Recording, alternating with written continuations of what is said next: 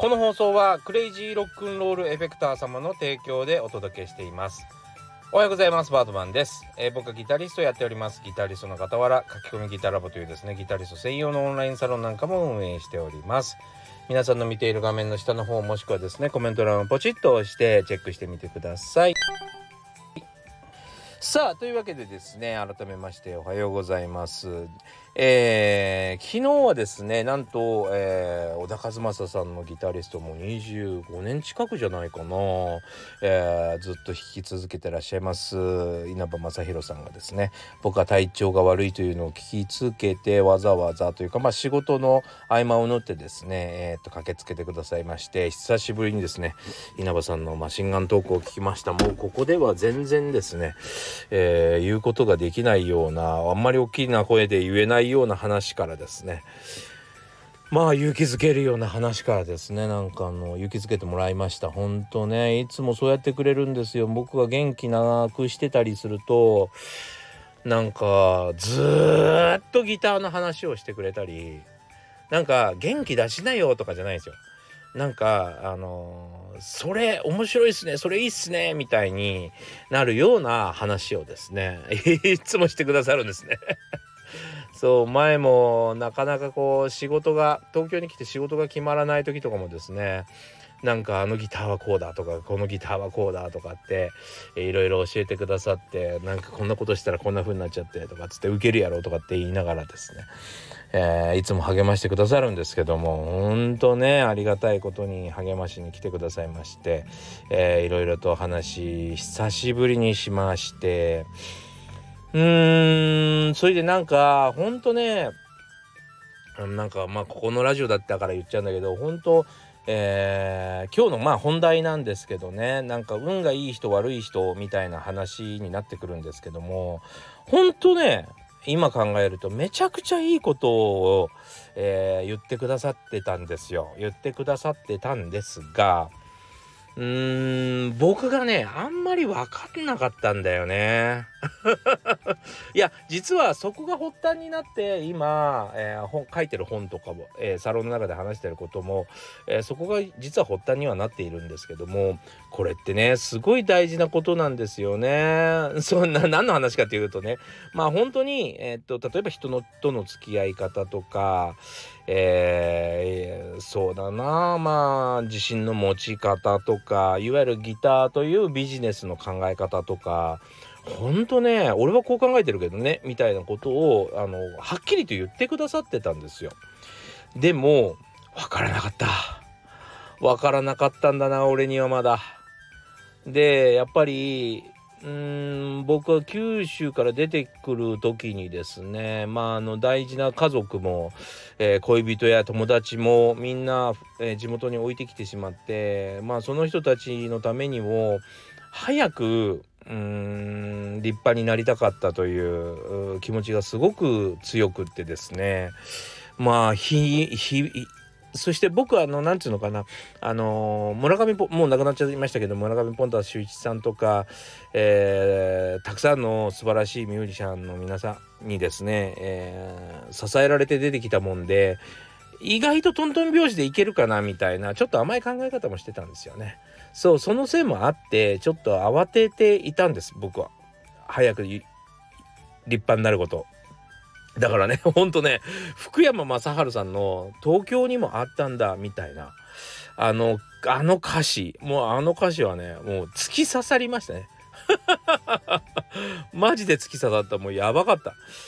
いやー、同じような思いの人がいるんだな、みたいな。すごい歌詞書くなと思いましたけども、まあまあ、それはまあ余談として。まあ、そう、焦りがあったからですね、その、なぜそうしなければいけないのかなぜそう考えるのかみたいなこと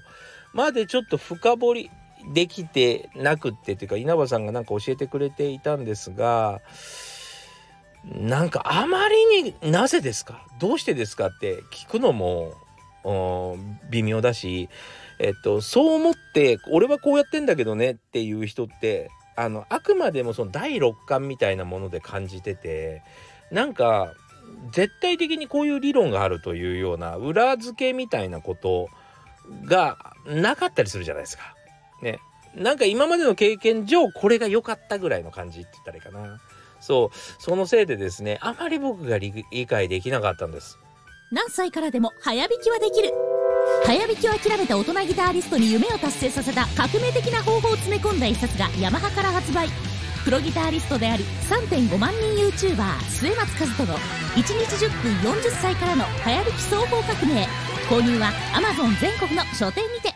すいませんね急に CM 入れて。まだこの本 あの売りたいもんで。ちょっとあの箸休め的に入れちゃいましたけども。あのまあそんなわけでですねまあ理解できなかったんです。でまあ今日の本題みたいな話なんですけど運がいい人悪い人ってまああるじゃないですか。で僕は運がいい運がいいと思ってまあ今まで生きてきたんですけど、えー、その運の良さはですね東京ではなかなかえっ、ー、と最初発揮できなかったんですね。まあそんな風に。で運のいい人っていうのは、えー、まず何かというとですね大体うんもう僕は分かってきた分かってきちゃったんですけども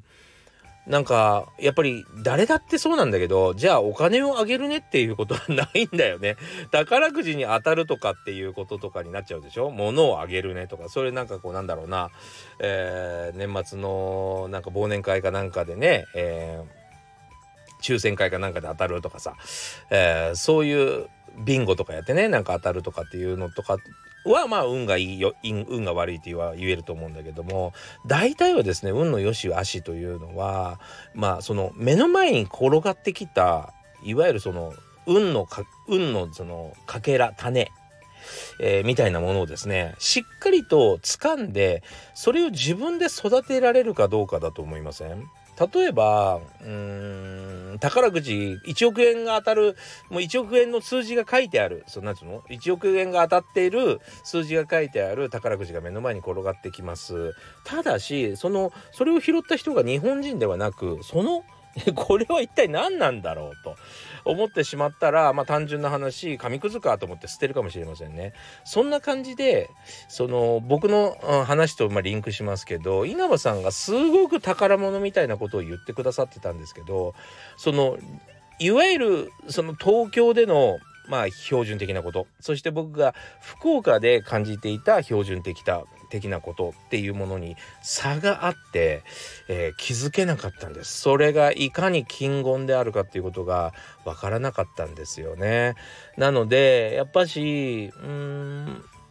まずはもう基礎認知があるかどうかっていうことが大事ですよね。基礎的に、えー、そういうことが分かっているかどうかその目の前の宝に気づけるだけの、えー、自分に能力があるかとかね。あとは自分は何でも知ってると思っておごってしまって知らないものは素通りしちゃうみたいな性格になってないかとかね。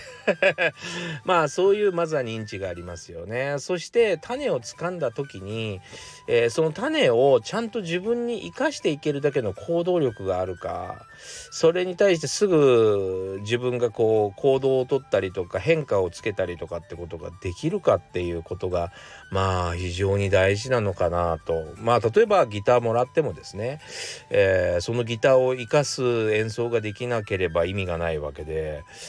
ねえー、とレンジャー練習しないっていうんじゃただのギターも物置になってあの何、えー、と飾り物になってしまうしまあそういうことですよね。まあそういうタイミングを僕はちょっと逃したなと思って、えー、おったんでうんなんか今日ちょっとそんな話をしたんですけどね。そうせっかくいろいろ教えていただいてたのになんかうまく自分でさばけずにねすいませんみたいな 話も、えー、してたんでまあだから田舎者だったんですねみたいな話もしながらですね。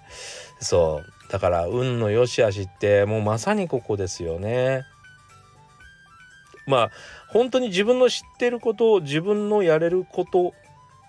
自分が気づけることをですねまああのが目の前に転がってくることももちろんあるよね。そう。そういう時はまあまあもちろん、えー、それは誰でも救いに行くとは思うんですけどやっぱりこの世っていうのは変化し続けるじゃないですか。世の中ってずっと変化し続けるものなので次のターン次何が起こるかっていうのはやっぱり先輩がしてたりするんですよね。